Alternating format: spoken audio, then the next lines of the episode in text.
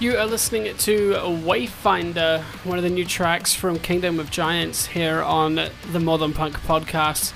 I'm Sebastian Mackay, and this week I'm chatting with Dana Willix, vocalist and songwriter for the Kingdom of Giants. We're talking about the new album Passenger, how the band is slowly turning into something that makes money. Fun fact, the most they've made off a tour is $300 each. We're also going to be looking at whether or not Dana has been aging out of the songs that he's been writing. You're on the Modern Punk podcast, and this is Kingdom of Giants.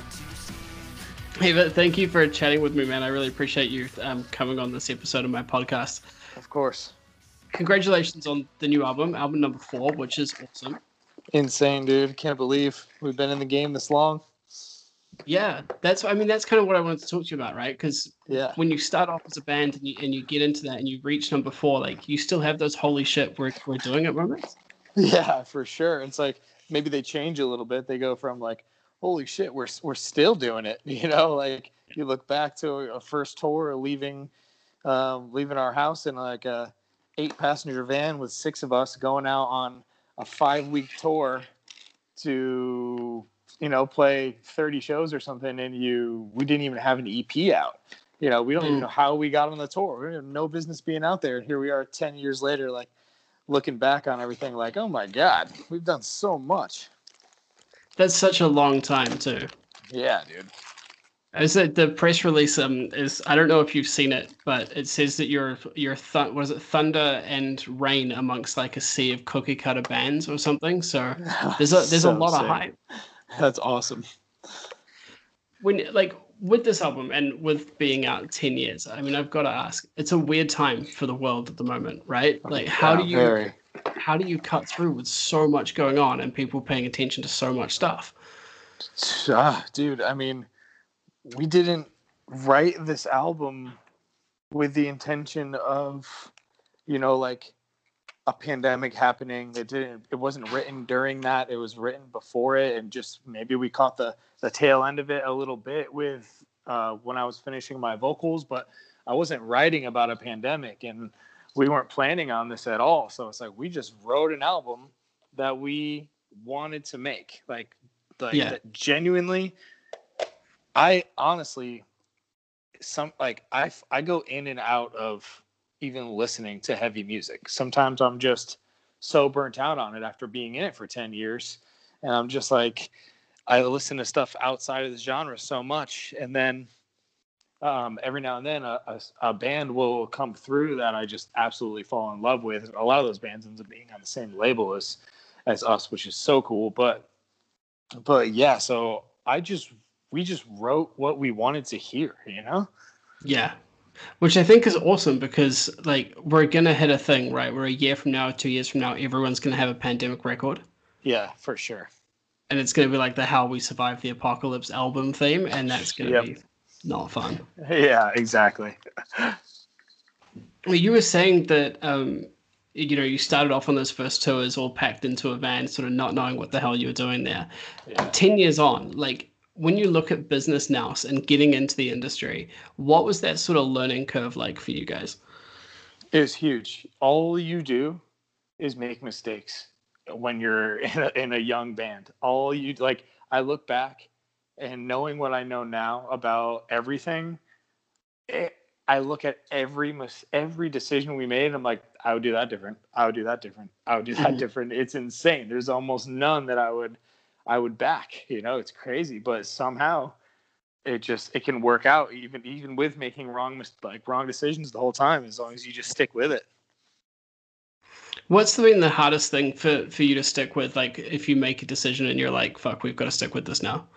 uh, signing to a label with a four year deal Yeah, yeah or the, not a four year deal but a four record deal With four records is basically is a lot of times a band's like history if you put out one record even every two years that's eight years of being in a band if you put it Mm. out every three years you're looking at even longer you know Yeah, because it's it's an interesting thing, right? Where like if a band gets an offer or or any sort of artist, or, you know, of like that length, and you think, yes, stability, this is awesome, right. and but I guess it, as it plays out over time, you start to think, oh, maybe this wasn't the best decision. Yeah, totally. Especially when you're young and you don't have any connections, and all of a sudden you know, you just think that once you sign to a label that everything changes and you're all of a sudden going to be a big band and it just couldn't be further from the truth you know? You just yeah it takes so much more than that. Have you had your kind of like we've made it moment like where someone's come up to you and been like hey will you sign my baby? Like no i think you i think that I don't, I don't i don't know if that moment ever happens really for anybody. I don't know if that moment exists because uh there's always a new goal and you don't even realize you're making the goal until it happens and until you're past it and you're like wow like when you're in high school you just want to get together with some like the goal is so low it's i just want to play music with my friends and you're playing music with your friends and then mm. when you're playing music with your friends we just want to play shows you start playing local shows oh it would be so sick to have our own recording boom get your first ep recorded oh it'd be so cool to open a big show for you know, say Wage War or something that's coming through my town. Boom, you meet the right person, you get buzz in your scene, you start playing locally. Boom, now you're opening that big show, and like it just keeps going. You just want to go on tour. You just want to record a full length. You just want to get signed. You know, it it just it keeps going. It never ends. You know. That's I mean that's a cool thing though, right? Because you don't want to get sort of like ten years in and be like, well, I guess we've done this. I'll go off and do something else now. Yeah, exactly. Like I, I checked all the boxes I wanted to do. Time to bail out. Yeah, right. Because that's the thing. I think when you're doing an album, um, and you know, like you're doing your first one, you know the kind of boxes that you want to check, and you establish that sound and stuff. Yeah. But when you're hitting album number four, and like you said before, you listen to a lot of different music how do you balance that sort of let's be the same band that we've always been, but evolve a step further to you know express the fact that like we've grown up and we've been right. through a shitload. Yeah, it's, it's a tough thing to do. It's a it's a tough balance. It's a tough line to to ride um, because you know you are still concerned about what your fans are going to think, and are they going to think we changed too much? Are they going to think we didn't change enough and we put out the same record? Uh, so these guys are stagnant now. But like in reality, you just have to do whatever you want to do as a mm. band and if you do that the right people are going to come along with you and I mean, it comes with the caveat that like you're not going to necessarily do a Bring Me the Horizon right and reinvent yourselves as a pop band. Yeah, exactly. Like it, we have no intention of that. And I had that that conversation with our uh, former manager a while back because we wanted to, you know, change our sound and get a little bit out of just heavy shredding riffs and just start to care a little bit more about the songwriting. And you know we talked about that like how slowly should you how slowly should you make that progression between changing your sound? And you know we talked about bring me the horizon and we were like i was like yeah but look what they did. They they put out you know they were a death core band and it took them you know three or four records to all of a sudden become this pop band that they wanted to become and and he said his response was um, yeah but where would they and i was like look how big they are now. And he said yeah well imagine if they did it imagine if they just did it sooner. And i'm like yeah. You know it's like maybe maybe it would have been maybe they should have just done a hard change earlier if they, if they wanted to do but maybe the gradual change helped them.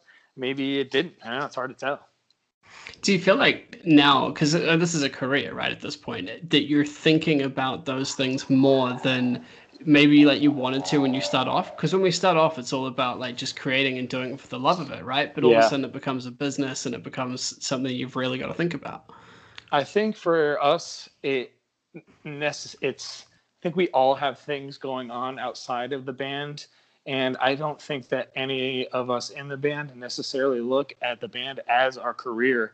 Um, mm And I think we're fortunate for that because I think a lot of people do. And we do treat it like a business, but we've been so DIY and so like the uh, the band is like just barely gotten by financially the whole time, you know. So we've never seen money as individuals from Kingdom of Giants. There's been like maybe two tours where we decided we would start paying. Uh, and by the end of the tour, I think we we each got like 300 bucks or something like that, and that happened on two tours ever. Before we were like, yo, we actually need that. If that instead of you know, if we want to bring our band to the next level, we can't just go out as a five piece and that's it, and pay ourselves 300 bucks in the tour. We need to bring out a sound guy to bring our sound to the next level. We want need to bring out a photographer, a videographer if we want to stay on track with socials and help keep the content going. So yeah, we can't take any of this money. So you know, with the bigger you get, the more expenses you get, and I know plenty of bands that are crushing it financially and make plenty of money, but we're just we've never been that band. Hopefully that changes um, soon, but it's weirdly been a blessing because we've only ever done it for the creative aspect and just for it to be our creative outlet where we do this because we love making music we're not doing it to make money still. Yeah totally. I mean that is like the story of the scene right for so many yeah. different bands. Oh yeah when you're talking about the social thing and because you know the pandemic is everywhere and we can't not talk about it it's just even though it's like driving us all slowly fucking mental. Yeah. And but, but everyone's kind of switched to being an online band right hmm, essentially. mm, totally. so like what's that been like for you guys especially doing an album release? It's been strange. Uh, we i think are falling kind of right in the middle to where we weren't the first band to drop an album right in the beginning. We had plans to drop it in July, and we had a couple months to go. Let's not let's not do this in July anymore. Let's push this back. Let's try to push it to when we think we'll be able to tour again. And then, you know, in March, we were hopefully everyone was thinking we were going to be good in June, and in June we thought we were going to be good in July, and it just kept going. And here we are in October with no foreseeable touring in the future. We have no idea when. I mean, now people are saying maybe summer of 2021, maybe, but so it's like, well, we can't wait forever. It's already been three years. Um, we need to we need to do something here, you know. Yeah, the thing I love about it, and I'm not sure if it's the same for you, but the like the albums that are coming out, like Silverstein have got their new album coming out, and for me, it's cool because like it really reinforces like that importance of like art and yeah. the fact that we just need it to take a breath and sometimes just help get on with life a bit more. Yeah, totally. And it's been such a big thing. So like I'm I'm in the UK, right? And there's this whole thing about like no no longer funding arts and that stuff. And I think we're slowly this is like getting existential, but slowly kind of learning about how to re-embrace that and like the importance of those things in our lives. Yeah. Yep. So with with Passenger, I mean, one of the things I'm real curious about when you're like writing an album, what's the kind of thing that you you sort of hit your head up against the wall the most? It's um, writing the songs with six people, seven people when uh, you're including your producer, uh, agreeing on things because a song is just a, a million ideas getting put together and a million different opinions from six different people who all are right. You know, there's no, you know, music has always been subjective. It's it's no one can say if this is a good song or a bad song because to somebody it could be good and somebody it could be bad, and it's it's all opinion based. So, like knowing that this is our fourth album, this is a staple for us. This is a very important record. It's make or break. And then mm. having six people say, "I want it this way," and someone else says, "I want it this way," and and solidifying the song to 100% and saying, okay, this is what's getting submitted, no more changes. And it's just like, that's probably the craziest thing. Being like, I guess that's how it's going to go. You don't always get exactly your way either, you know?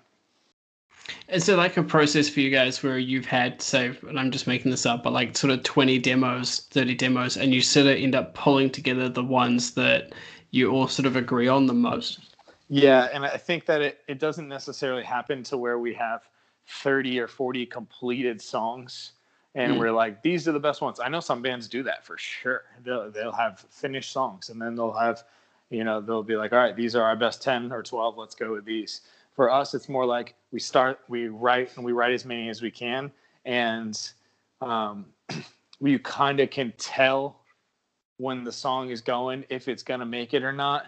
So we probably have you know 10 or 15 songs that got started that maybe got halfway through or three quarters of the way through or, or even some just get completed where you're just like these other ones the other ones took priority because we knew they were going to be better so we just they kind of just get abandoned so but i mean maybe those riffs will come back. I think even recently we are going through emails of old demos we were sending around and we're like dude that breakdown kind of slapped like maybe we should bring that back on the next one you know?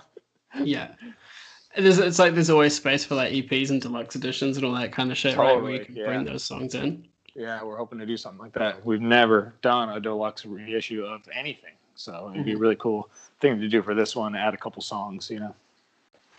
When you're like looking at pulling all those songs together, because one of the things I love about like your albums and stuff is that real sense of of storytelling and sort of cohesion the whole way through. I mean, what's that like in terms of going like this is first and and working someone through a kind of journey? Yeah, it's kind of uh, you know, they all are written with intention of being cohesive, um, but like um, the um, I feel like the like we don't really we don't really come up with the the flow of the album until most of the songs are there and are written. You know, it's one of the last things mm-hmm. that we do, and you can kind of tell when you're writing like where that you're going to want this song to be on the album. But once we had all ten or twelve songs laid out, that's when it's fun to like open up a session, like a Pro Tool session or whatever you use, and kind of drop them in there and just listen to them and like kind of put them in an order that you feel like would be good. Bring it to the table to the guys. They listen to it a bunch and have some suggestions. We move some things around, and then like eventually you get you sit back and you're able to listen to the whole thing. You're like that flows perfectly. Let's roll with that. Yeah, yeah, awesome. Because when you're doing lyrics and and that kind of thing, right? Does it get easier over time to be more vulnerable, or is it harder because you sort of have to dig deeper into things you haven't talked about before? Does that make sense? It, yeah, totally. It can get harder to come up with new lyrics um, because I mean, four records deep, you're 40 songs deep, mm-hmm. um, and I like to write about like almost just like traumatic stuff, and because I feel like it can help other people that have maybe gone through it and they hear it and they feel like someone else has been through the same thing as me and they've gone through it so i can get through it too. So I, I, really like to and especially when we have like a little bit of a platform i like to feel like i have a good message and there's a little bit of purpose and i'm not just up there screaming about fucking whatever pizza or something you know what i mean? So yeah. uh so like yeah it's important it's important and uh it, it was it gets harder but things continue to happen in your life. So I can write about the things that have happened in the past three years. Or, um, you know, Johnny is our new bass player, vocalist, and he wasn't in the band before, and he's also a vocalist. So we had him to tap into for writing too. He wrote all his parts. So he mm-hmm. would even start a song sometimes, and I'd be like, boom, that's what this song's about. I can write off that for sure. So um, having that new member with a whole new set of like um, lyrical content was very helpful. Yeah, awesome. And just before I let you go, like when you're working on songs for a while, then the album comes out, you tour them. Is it weird, kind of like picking up a song that you've written maybe like two years ago or whatever, and then playing that out and sort of going through all of that emotion and reliving that thing, or do you find there's a kind of distance between it and it's no, you know, you're just going out? No, for sure. It's it's a weird connection because uh, specifically there's a song we have called Motif, and uh, I I say the line I've been so scared of getting older, pushing 27 with nothing to show, and I uh, I was pushing 27, which means I was 26 when I wrote that line, and I'm 32 now. And I'm like, mm-hmm. holy shit, you know what I mean? Yeah, you're like, fuck, life doesn't end at 30. Oh my God. No, it does not. It's like, dude, I'm halfway through 32 right now. I'm just like, oh my God, dude, tw- 26. I thought I knew, I thought I knew everything, you know? Yeah. Do you feel like you're going to age out of that one and just be like, you know, I've got to change this lyric? I know, right? I live, I'm, I'm going to be screaming. I'm pushing 40 now, you know? Yeah. yeah, we'll see. That's awesome, dude. I really appreciate your time. Thanks so much for hanging out. Yeah, man. I appreciate this. This was great. Awesome. Have a good day, man. All right. Take care. Bye.